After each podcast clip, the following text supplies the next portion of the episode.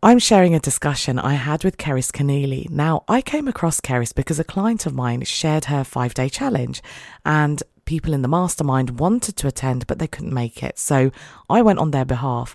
And as a result, I realized how powerful what she talks about is. So I wanted to invite her to this podcast. Now, whether or not you are planning to sell to schools, quite honestly, a lot of what we talk about is relevant to so many different scenarios. But if you do want to sell to schools or nurseries, then you're going to need your pen and paper for this one. You're going to need to take notes. So without much further ado, I'm going to let you have a listen. I hope you enjoy.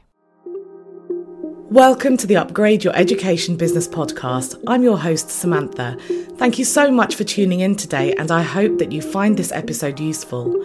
If you're new to this podcast, each week I share fluff free, actionable ideas tailored to education businesses that you can mold to suit your needs. And finally, if you enjoy listening to the podcast, it would mean the world to me if you could leave a review on iTunes or follow and subscribe on whichever platform you choose. Thank you once again for tuning in. Hi, Sumantha. So, my name's Cerys Keneally, and I help uh, service providers to get into schools and nurseries without cold calling so they can grow their business with confidence and have a bigger impact on children's lives. Lovely. And I I met you, Cerys, because you ran that amazing um, five day challenge recently. If anyone if anyone's a bit dubious about running a challenge, Cerys is the master at running these challenges. I loved how you kept everyone motivated. It was so actionable. Um, I would really recommend. you are you running it again in January? January will be the next one. Yeah. That's right. And it's all about helping people sell to schools, nurseries, and just get their foot in the door, that initial part that they struggle with. Yeah. Now, if someone is, if they want to sell to schools, but they're really not sure whether what they offer will be wanted, or if they're wondering why their offer just isn't landing, what kind of things can they do to audit what they're offering? Or, you know, how can they change their approach to identify how they can get better results? Yeah, that's a really good question. And I think it's something that people don't necessarily do enough of. A lot of the time, there's a tendency to think, oh, well, schools obviously didn't like my offer, or they're too busy to deal with me, or they haven't got the budget. So I won't try contacting them again just yet. Um, and what they don't always do is look to actually audit the process, look at what perhaps didn't work as well, what did work really well, and they can do more of. So if you're somebody who just hasn't had the response that you wanted and you're wondering what are the components of my campaign that I can look back at, I usually get people to look at four key areas of their funnel. So I get them to look at the email content, first of all. Um, and as a process, so just like you mentioned with the five day challenge, there's a there's sort of five key ingredients that I um, really advocate you have in any kind of content that creates a high converting campaign for a school. And there's things like, you know, have you addressed a problem um, that's going to actually grab a key decision maker's attention and help them to understand how you can help them? Um, have you is your offer compelling enough? Does it relate to that problem that you're saying you can solve? Does it have benefit to a school? What is the value of that offer? Um, have you included some form of social proof. So, are you backing up the results you say you can get? Is someone else talking about the results you say you can get? Um, have you given them a clear way to respond? And do they understand when and how they should be responding for this offer? And have you followed up? Now, those are the things that I would get them to look at in terms of their their content um, very often there's one of at least of those five things that they're perhaps falling down on and could be doing more of in their next campaign. Then I get them to look at the mechanics of how they've actually sent that email out or sent that letter out and how has it been delivered. So, you know, there, there's certain things that people will fall down on the in in the first instance where they don't realize that they're doing things that might land them in the spam filter for example. Um, and they don't really understand exactly how to get to the key decision maker that that is their intended recipient and then they wonder why they may have only just sort of landed at, at, the receptionist and perhaps not not got through to where they want to go to. So i get them to look at how that email has been sent out because very often there's a few key things in there there to tweak that.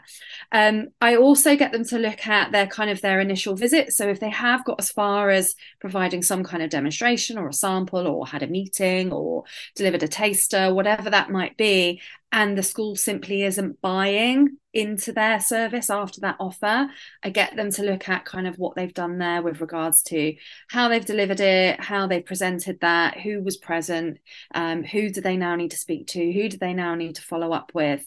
And then the fourth area is really just their mindset. So this can be a huge thing for service providers in business is if they don't truly believe in their offer, they are going to be perhaps um, less inclined to follow up as many times of a school or nursery. They are perhaps going to give up at the first hurdle and not get their next campaign out there. If you can look at the, look at those four key areas and unpick what you did well and what you perhaps could do better next time, that's going to set you up for a great next campaign. You said one thing about when you get them to audit their content you ask yeah. them have you addressed a problem when yeah. you're talking about the problem that you're addressing should that be related to academic outcomes? Um, you know, so for example, if you are doing something like well-being workshops um, should you try and line that up with the academic outcomes that you know the school that will matter to the school or should you talk about the benefits of what you are offering directly yeah, that's a really, really good question. Something I um, get my members to focus on is how what they do aligns with the curriculum in some way. So, whether they are positioning this as an offer predominantly for Key Stage 1 or Key Stage 2, or whether this is for um, older students in Key Stage 3 or Key Stage 4, it's really looking at what subject area does my provision fall under? What are the key requirements that schools might be looking looking for at this time? How does this sit perhaps within a, a, certain budget, if there's certain requirements for that particular budget, for example? And how can I weave in the words and phrases and terminology that these different kind of um, government documents or the national curriculum programs of study, whatever it might be, how can I be using those words and phrases to my advantage so the head teachers immediately see, okay, this is a viable product or service that's going to sit within and enhance our curriculum in a certain way? Way. Yeah. And I mean, just to put this in a context, Cerys something that you encourage people to do to actually make connections with schools is to actually email them or send them a letter in that mm-hmm. first instance with your offer. And when yes. you're talking about your offer, you're talking about how you're going to demonstrate the impact that you're going to make. It's not actually about the thing you're selling as such. Absolutely. So I just wanted to put that in in a context so that people know what we're specifically talking about. Yeah. But um, you know, you were saying about they should know, like they should make it really clear how schools need to respond. One thing yeah. I would probably add to that, and you know, tell me if you agree, is it should be a really clean and easy way because people yes. at that stage they're not going to work hard if you say complete yeah. this form and then you'll receive an email and then we'll you know you want yeah. it to be one method one really clean method what's your advice with regarding uh, with regards to that because you know, naturally, I think a lot of people might um, give a Calendly link, for example. But I remember yeah. from your challenge, you saying that links can sometimes land in the spam folder. So, what would you say yeah. is that call to action that you should give schools? Yeah, really good question because the like you say, if we have too many links in our email, it can land us in spam. And also, a lot of schools don't like to click links if they don't know who the sender is yet. So if you haven't yet warmed them up and we're contacting them completely out of the blue, they might be really looking to protect their uh, systems um, against anything unwanted and not necessarily wanting to click your link straight from the get go. And like you say, processes like that can become a little bit convoluted if they they are we are dealing with quite time poor people here that are really busy. What we really really, really want when we are contacting a school for the first time, if we are using email or letter to do this, we're really looking to elicit a response in the beginning. We really want a two way conversation with this person. We really want this person to have the opportunity to ask questions if they've got questions, because that helps us improve future campaigns as well. Um, but really, we want to now nurture this person because we're not just emailing a school um, setting, we're actually emailing a person within that school. And we want our intended recipient to kind of really understand how we can help them because that's the only way we're going to be able to sell them something really viable at the end of this process. Because the more we can solve their problems the more we can understand their needs. Not only will they feel more understood and therefore more likely to buy from us but also potentially they're going to buy more from us and for longer as well because they really understand the, the the benefit to them. And i think we can get caught up in this cycle of what we do and the service we provide when a head teacher might not realize that they need a well-being workshop or a dance workshop or a modern foreign language tutor but they do realize that there is a, a problem within their school and children are struggling at the moment with self-esteem and mental health. Yes that might point towards you going in and delivering a well-being workshop but it also might be much more than that that you can't imagine until you've started having these conversations. So although the tendency is to put a quick calendly link in because you think it's more efficient for you if you actually want to start getting these responses and having these conversations, you know, something as simple as simply reply to this email to let me know um, if you would like to claim this offer is actually going to be far more effective for you in the beginning than putting barriers in the way where they might not click links and you might just assume they weren't interested. But actually if you'd have given them this clear pathway to ask you a question you you'd get much more of a sense of, of what they need at that time yeah. So should you be welcoming questions or should you be welcoming if you want to take this offer then please respond by by this time in that first email before you're followed up what do yeah. you think people should prioritize yeah if, if you're making the main focus of your um, email or letter an offer you want to tell them exactly how to claim that offer. Okay. Um, you know and of course this this this then elicits a response so that if they have got questions they can ask them. But if we are if we give them too many call to actions again they're less likely to respond yeah. to us. So just being really clear and definite if you want this offer there's a certain number available. Um, this is when they're available until and this is how you can claim it is is just a really clear way of eliciting that response. I think that's a really good takeaway of, of you know only using one call to action, and really that applies yeah. to marketing in general. If you give too too many options, people tend to take none of them. So you want to keep yeah. it clean. You want to give them one thing that you're asking them to yes. do. And something that was interesting about something you said was you're selling to a you're you're contacting a person you're not contacting yeah. a school and so when you are constructing that contact that email should your language reflect that? Or or should you be talking about the school as a whole? Or should you be talking about you know are you finding this is happening with your students or in your department or whatever it might be? H- how should that influence the language? Yeah it depends a little bit on who you're targeting. I would always um, ask you to personalize any communication with a school. And if you don't know who the person is that you should be targeting, then always find somebody's name, whether that's a, a, head teacher, for example. Depends what you're offering then. Because if you're offering a whole school solution to something where it becomes an education decision, you're probably going to be looking to go to the head teacher in the first instance.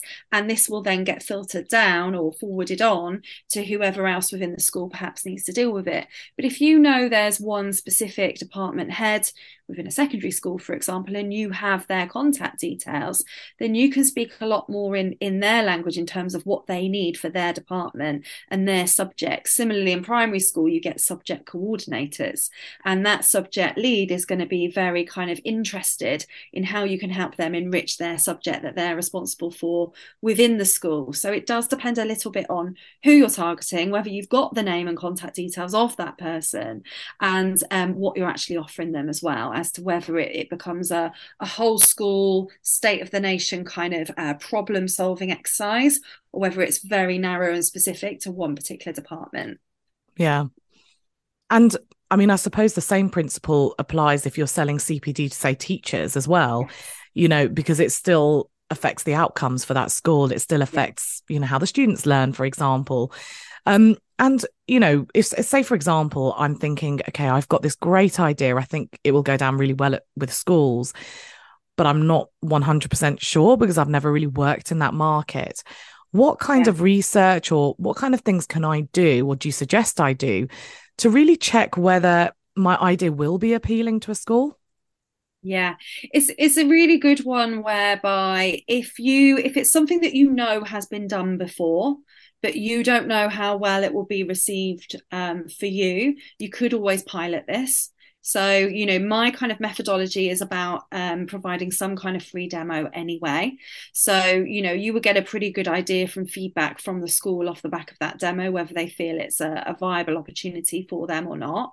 Um, but also, if it's something that's never been done before, then it's something where you might want to provide a pilot whereby you can do a bit of a case study with the first school you contact. If they would provide you with some feedback and perhaps a case study or a testimonial, um, so that you can really understand and do a bit of research around it.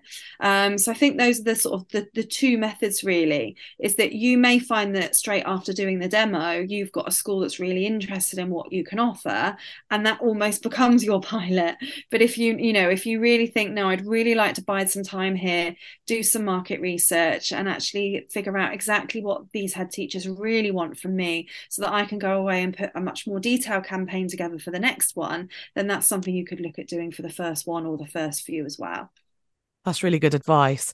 And I mean, I was having this conversation with my cousin the other day who's who wants to work with schools and her first response was, "Oh, I don't know because I'm worried they don't really have the budget." And you know, there is a perception that schools have a really tight bud- budget and I remember during your challenge, one of the almost slogans, the the mantras that you got people to repeat was if they see the value, they'll find the budget. Yeah. And I think that's extremely valuable and but despite that, even though that makes a lot of sense, when it comes to crunch time, people still sometimes feel nervous or unsure about how to actually price what they offer. Now, you know, yes. asking how much should I charge is like asking how long is a piece of string. I, I, I mm. know that, and so it's really it's a really difficult one to answer. But what tips do you have to someone who is working with this market for the very first time, and they're just not sure how to price what they're offering? Yeah. Do you know, I totally get it. I think thinking back then to a time, you, you just triggered a memory in me where uh, starting out as a dance teacher, working with schools and offering clubs and getting my first school come back to me saying, actually we'd love a, a, morning before school club how much would you charge and me not knowing what to charge or who to ask said back to that head teacher oh well what what would you like me to charge? And they said two pound per child. So so i learned very very quickly not to perhaps ask them what they want to pay but actually to look at okay what is the value of what i'm offering? What would I, what would be viable for me to earn within that hour if, if it is pay per child or if it is the school paying for that session? Um, and looking at obviously any costs that I had involved, and then being able to put together a bit of a pricing strategy based on that, because it is one of those things where I can't tell you what to ah. charge because everyone's business models are different. Some people will be hiring in a team of tutors and they'll have tutors to pay. Some people might have venues to pay if for example, the school is letting you provide a service after school and they actually want to charge the parents, you're going to have a venue to factor in there if, if the school is charging you any hall hire or anything like that. You've obviously got to factor in whether this is long distance and you've got travel expenses. And for some people, they have props and flashcards and things like that that they may make specifically for a school. And there's going to be costs incurred for that equipment or those resources as well. So it is about looking at first of all, what are your costs for the session? But second of all, what would you love to charge? Your gut instinct without that kind of thought in your head, but what if a school doesn't want to pay me that?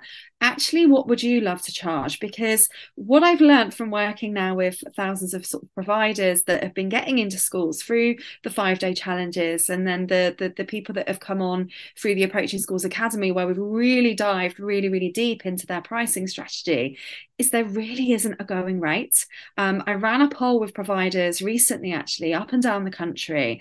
Uh, maybe a hundred of them took part in this poll, and I found very quickly that there is such a range. So people for various different services in various different corners of the country, which successfully charging anything from thirty pounds per hour to hundred pounds per hour. And I found that the most popular vote in that poll was people were charging around the fifty pound per hour mark. But what works for them might not work for you. You might be in the 100 pound per hour bracket because of the way that your business model works or because of the particular service that you are providing for. So I always say to people, pricing doesn't have to be set in stone. If you're feeling nervous about your pricing, it can change. So when I agreed to work with that particular school for £2 a child, the next school I worked with, it wasn't £2 per child.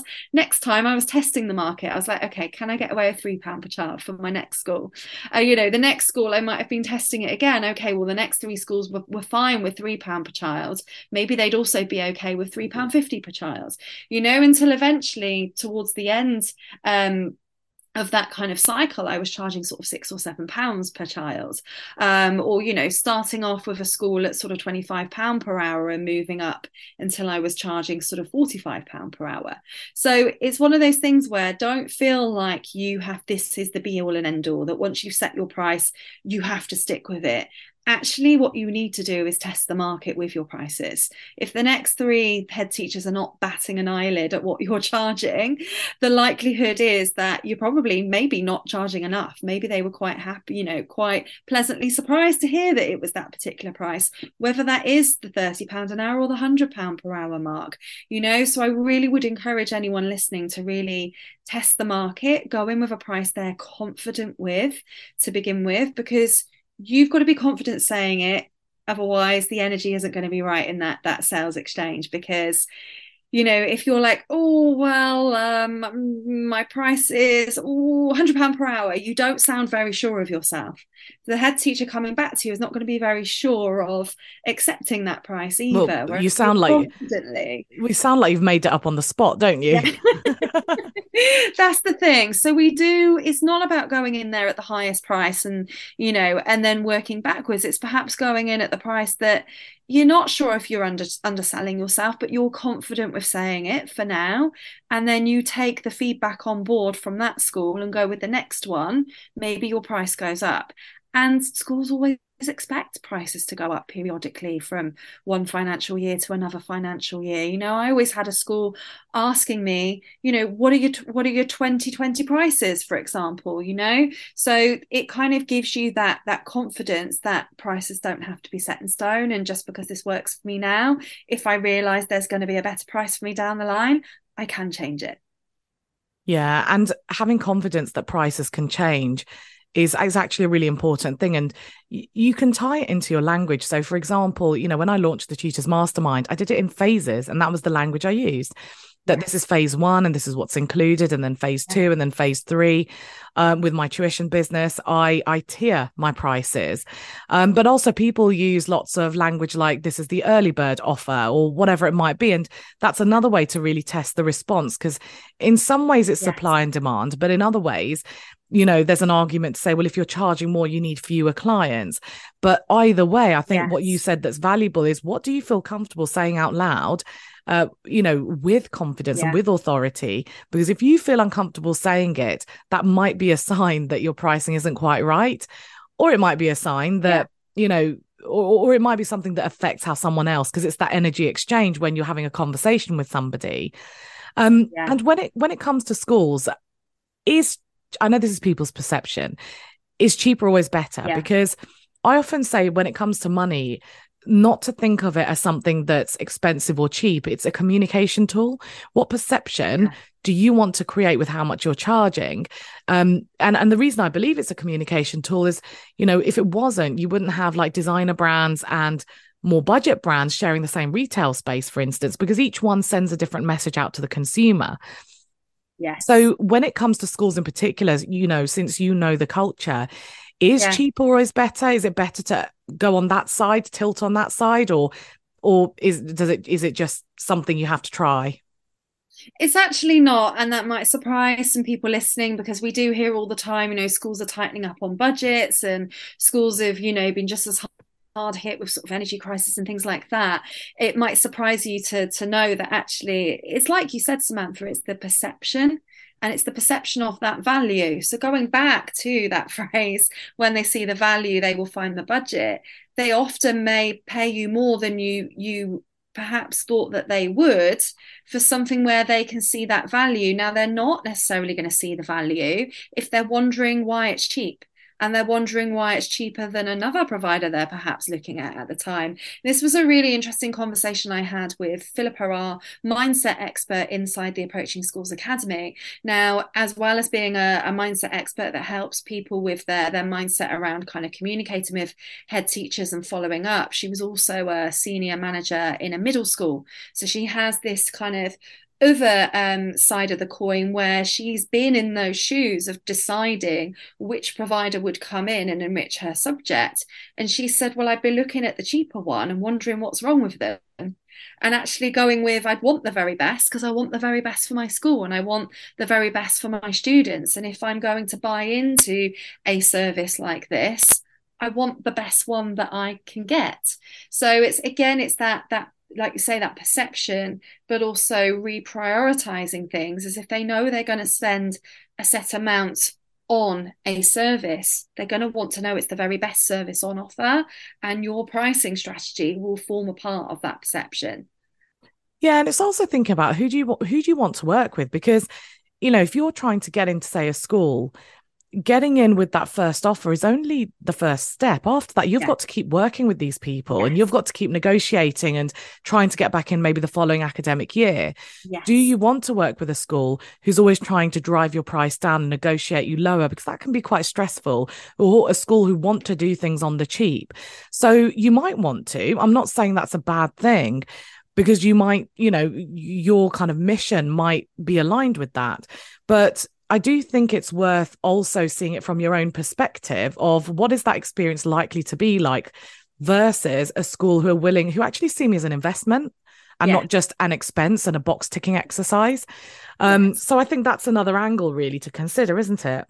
Yeah, absolutely. And you hit on something there with in terms of the investment. Schools now more than ever are looking at what their return on investment is in terms of is this something that can benefit the school in years to come. You know if i bring this service in now is it something that's going to like help us in years to come whereby i can confidently go back to you know uh, the governors or um, whether it's this is a ring fence budget that they've had to report on and say look this has been a very viable um, use of our spend of our budget because it's going to benefit the school, it's going to have an impact, it's going to provide a legacy in some way. So schools are very much looking for that kind of longevity of what you provide. And I think a key word here really is sustainable. So if they feel that your service is sustainable, then that's a good use of spend on their budget. Yeah, sustainability is really important, isn't it? For, for, for again for both parties because yeah. this is something you're going to have to continue doing as well, and what you know, or you're going to want to work with.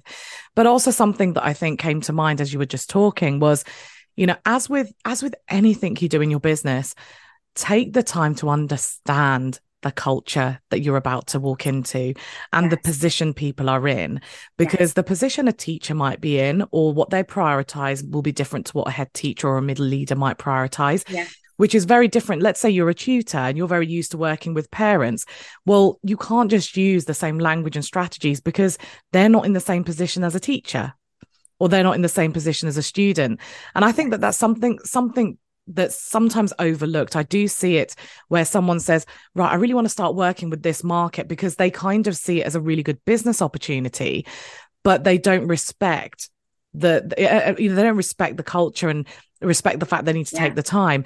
Because ultimately, if someone yes. approaches any of us with a zero understanding, then you might as well be cold calling. I remember I had a job where I had to yeah. pick up the phone, call random numbers, and try and sell double glazing. You can imagine the abuse yeah. oh, I got. Wow. Yeah because I hadn't taken the time to even find out whether they needed double glazing. And in the yes. same kind of way, you want people to know that you that they want to feel seen and heard a little bit that you've ta- made yes. the effort to do a bit of Absolutely. research about the school and that you understand the position they're in yeah this is my whole thing as well about kind of presenting an, an issue. It's, it's creating that understanding. It's like i understand you're really busy or i understand your children are really struggling with this at the moment. This is a way that we can help. Um, it's it's that kind of empathy point of view and you just reminded me of something when i used to live in a um, a two bed apartment and um, we had the the mailboxes um, down um, at the bottom in the lobby and we always had these envelopes stuffed through the the letterboxes pretty much every month and i didn't even need to open the envelope to know what it was about and to know that it wasn't for me and it wasn't for anyone else that lived in that block of apartments either because on the envelope in nice bold colored writing it said um, how we can um, help you with your conservatory. Yeah. And of course, nobody in that block of apartments, or indeed on that entire site, had or could have a conservatory yeah. on their balcony. And it's so untargeted isn't it?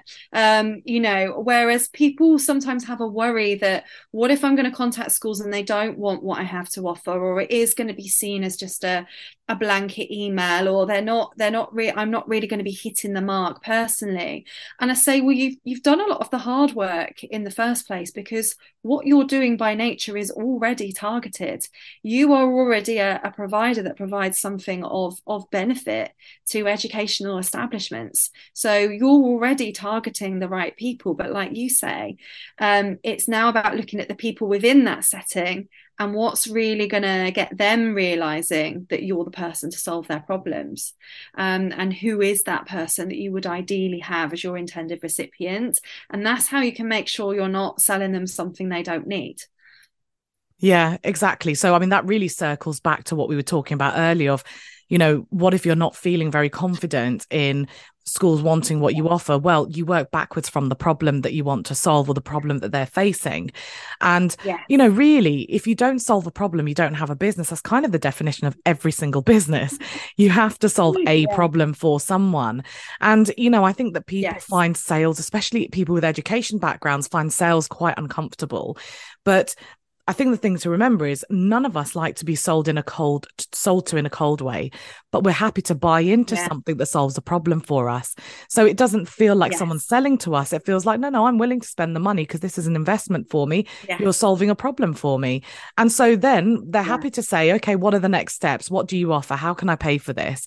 Um, so actually yes. taking the time to understand is so crucial. Otherwise, it's almost insulting. It almost feels insulting to the recipient where they're already really busy and they're yeah. like, why are you wasting my time? Why did I read this email?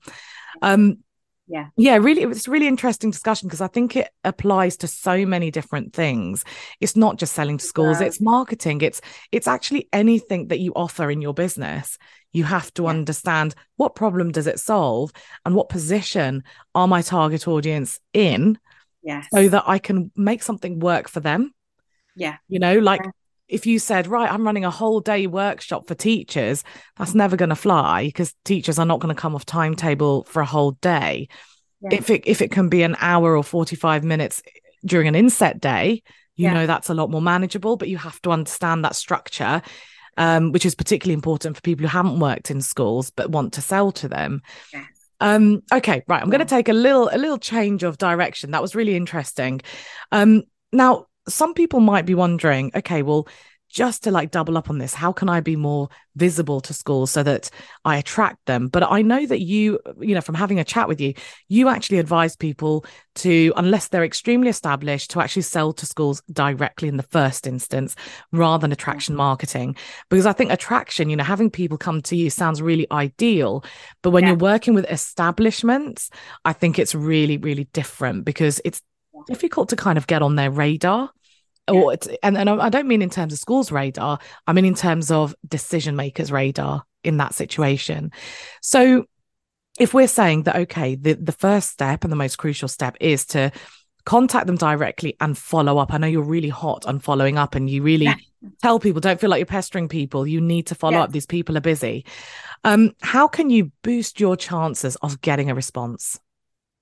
Yeah, so um, I I really like what you said there about uh, remembering that when you are contacting an establishment, the marketing processes usually would need to be different because unless you've got a big name for yourself, unless you've got you know fantastic SEO, and um, um, you've got to remember that schools aren't really coming to find you because they don't know that you exist and they are busy people and they're not always going to be you know out there looking for you and coming to find you.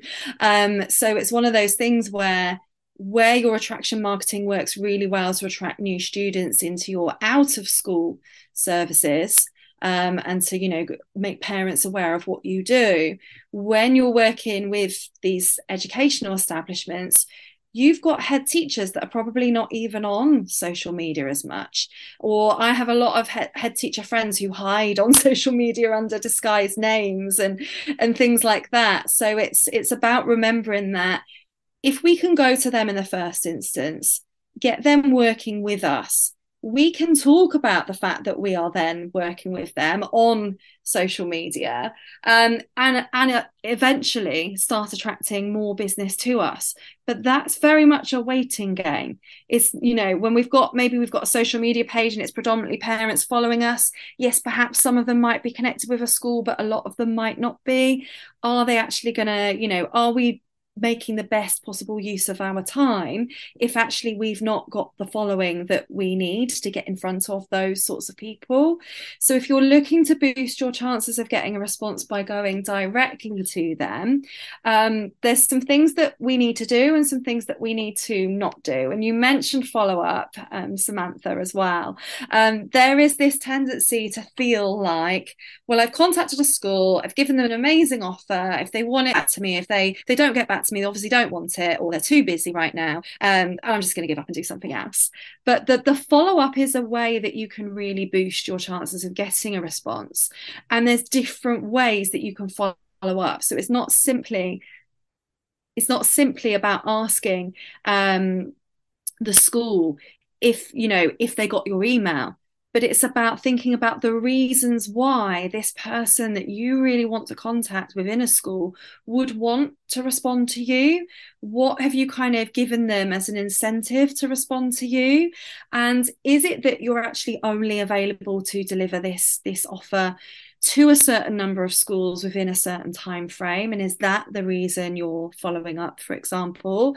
Is there actually going to be a number of different schools in the area benefiting from your offer um, and you're going to be in the area? Is that your reason to be following up?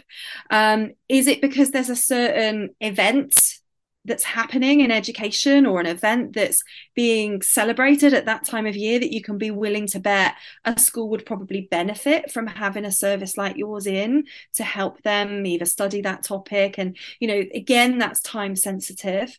So there's different things around that that you can explore in terms of the follow up that goes far beyond simply asking them if they got your communication or asking if they want the offer. Um, but also, you want to make sure that you've given your communication the best chance possible of getting to the person you want to speak to. So, um, you know, has it landed in spam? Are there there things that you can do to make sure that you give yourself the best cho- chance of avoiding spam?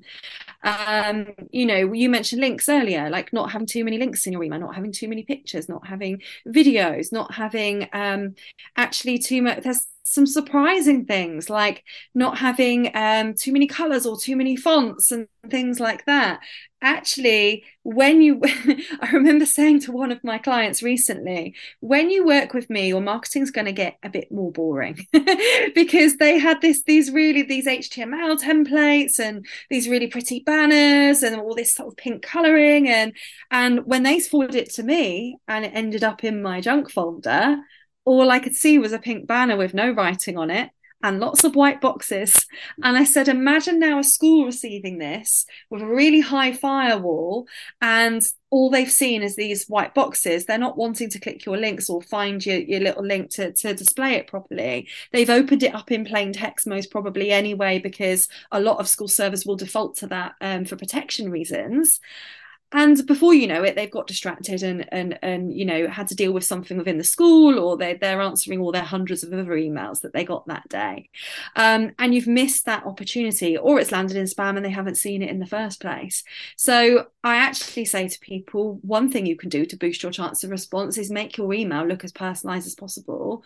Make it black and white plain text. Um, and actually that's more likely to even be forward you know as well as it's going to be more likely to get in the inbox inbox also going to be more likely to forward be forwarded on to the the your kind of key decision maker because it looks more like a personal email. It doesn't look like mass generic marketing that teachers are quite ad blind and savvy to at the moment.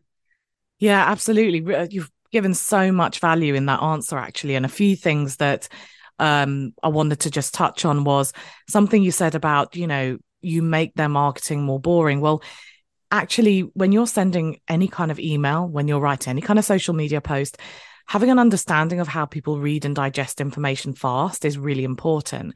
So, multiple fonts is a no no, even if you're giving a presentation, for example, or whatever it might be. But also having lots of white space, having really short paragraphs, using really simple language. You don't need loads of jargon in there because people, especially when you're approaching a school and people are busy, they need to be able to scan it, digest it, know what to do quick, quickly. Yeah. Um, and something you said about how, you know, contacting schools directly, it kind of means that you're staying in control of the results. You know, you were saying yes. about how if you look at attraction marketing, it's often a waiting game. And I quite like that because what you said earlier about how when you first got a school you asked them how much they wanted to pay it's a really good lessons learned but lesson learned because mm. actually we are still the expert in the situation who is and the school is our client and so we yeah. need to be in control and stay in control of that conversation and of that dynamic because don't forget you are working often with middle leaders or even senior leaders who are used yeah. to being kind of you know the people who say what you know says how things are going to go so from yes. day one, you almost need to create a dynamic where they respect that right now you're not wearing your head teacher hat. Right now, you're my client and you're paying me because I'm the expert in this. And I know yes. from experience what the best way to go about this is. And just those yes. little things actually, you know, actually sets your stall up from day one. Because if you create a dynamic where someone, yeah. where your client thinks they can dictate to you, it's very hard to change. So mm. establishing it from day one, I think, is probably quite important. Um, and one more thing you said was that, that made me think of something. So when I was working in my last school, I was the IT coordinator. So it was a whole school responsibility. And I was making decisions that I was then presenting to SLT. And I remember I was in a situation where we needed a new learning management system. So it was a very focused search. You know, I was Googling it, I was speaking to different providers, that's fine. But having since, you know, run my own business and being more aware of all the automation and solutions that are out there, people could have contacted me. And what they could have done is highlighted a problem I didn't actually acknowledge existed because I was I was still a teacher. I was a busy teacher. Yeah. I was a deputy head of department, and I had this whole school uh, response uh, head of year. Sorry, and I had this whole school responsibility. I didn't have time yeah. to think and to think, how can we make our operations even better? What would have been great is someone had done the thinking for me, contacted me and said, Do you think this would be useful? And I would have been like, Yes, actually, I do. So when you think of it of the from the other mm. person's point of view, you can contact these schools with confidence because they want to hear from you. You need yes. to, and it, it, sort of goes back to yeah. what you were saying that you've really got to believe in what you offer because that yeah. belief and that confidence really comes through. And I just think yeah. of all the ways I could have actually done my job better. I could have improved the outcomes for the school if people had contacted me yeah. with these emails that you're talking about. Yeah, because it's like you say, it takes that thought process out of it. Oh, I was thinking I needed this, but actually, this person's saying this can help me. Why don't I try that? Without you, like you mentioned, the time, you know, teachers are time poor. And, you know, what I know one of the biggest frustrations of some of my teacher friends is when they're they're looking for a resource or a service or something that can help them. And they're having to spend hours trawling through reviews and things like that to come to a decision on what's going to be the best quality because there's a huge quality range range out there. So if they've immediately got someone coming to them and saying, you know, this solves a problem, have you thought about trying it this way? and you're that person reading it and you have that problem, you're going to immediately feel understood and go, Oh, yes, I've got time to speak to you now. What I didn't have time for was to go away and look at all the different ways I could solve this problem. Yeah, and as someone who's been on the other other side of that, as as the person who's been demoed too, I yes. think something that's also extremely important is that you don't just say, here's my offer and I'm going to walk in. I don't know if this is mm-hmm. something you teach Cerys, but I know this is something that would have really helped me or made it more yeah. appealing to me is to have an in between conversation, a little bridge where you just take the time to find out how they're working and how they're currently doing things. Yeah. Because I remember the demos that went really, really well were actually not very long. They didn't need to be because they absolutely targeted. They took the time to understand what our problems were, like specific problems, and they took the time to actually tailor their demo to meet that. And that's when SLT were really impressed and everything. But other times, I could just tell that they were giving a demo, the same demo they give everybody. And you know, SLT would politely excuse them. And I was the one stuck with listening to the rest of the demo because I didn't want to be rude. so, you know, as someone who's been on the on the receiving end of this process, as well as that initial email, try and really open up that conversation because people want to feel seen and heard. And normally with schools, when they're looking for solutions, they're kind of on their knees with it already. They're already like, yeah. I'm desperate for a solution and I don't have any more time to throw at this. Please tell me you're yeah. making this easy for me. Yes. And so if you can be that person who comes in and says, Don't worry, I've got this under control. All I need is 20 minutes of your time. Yeah. Then I'm going to feel relief before I've even seen your demo. So you've already had an impact on me, a positive impact on me. Yeah. So I'm walking into that demo with a really positive mindset and I'm probably going to go and work with you. Yeah, absolutely. And I think a lot of that, you know, um, a lot of that is um, really important to think about doing that throughout your marketing process and not leaving it until the sales conversation at the end. So it's that kind of um, consistent approach to okay, that this is this is me, this is what I do, this is the problem that I can help you solve. Here's a demonstration of me, how I would solve that problem within your school. But the more that you can iron out any potential objections with that initial marketing phase, it's going to be much easier by the time you get into a sales conversation with that person because like you say you've already found out from them what they need. You've demonstrated how you can help with that thing. And now it's simply a place a case of okay how would you help me on a long term basis and how much does it cost you know yeah. and it takes out all of that uh, kind of objection handling of well why are you the right person to do it for me why would i do it with you when i could maybe do it myself and all of that you've almost handled those objections before you've got to the selling stage and then the sales becomes the next logical step yeah, and try and understand also some historical information if you can. I mean, I remember I was when I was looking for an LMS for the whole school, one of the things we had to really bear in mind was this was kind of our last chance to get it right because my what had happened historically was that they had chosen an LMS that was rubbish. You know, teachers were really frustrated with it. So actually, the first job was selling the solution to the teachers before we even said this is how we're going to use it.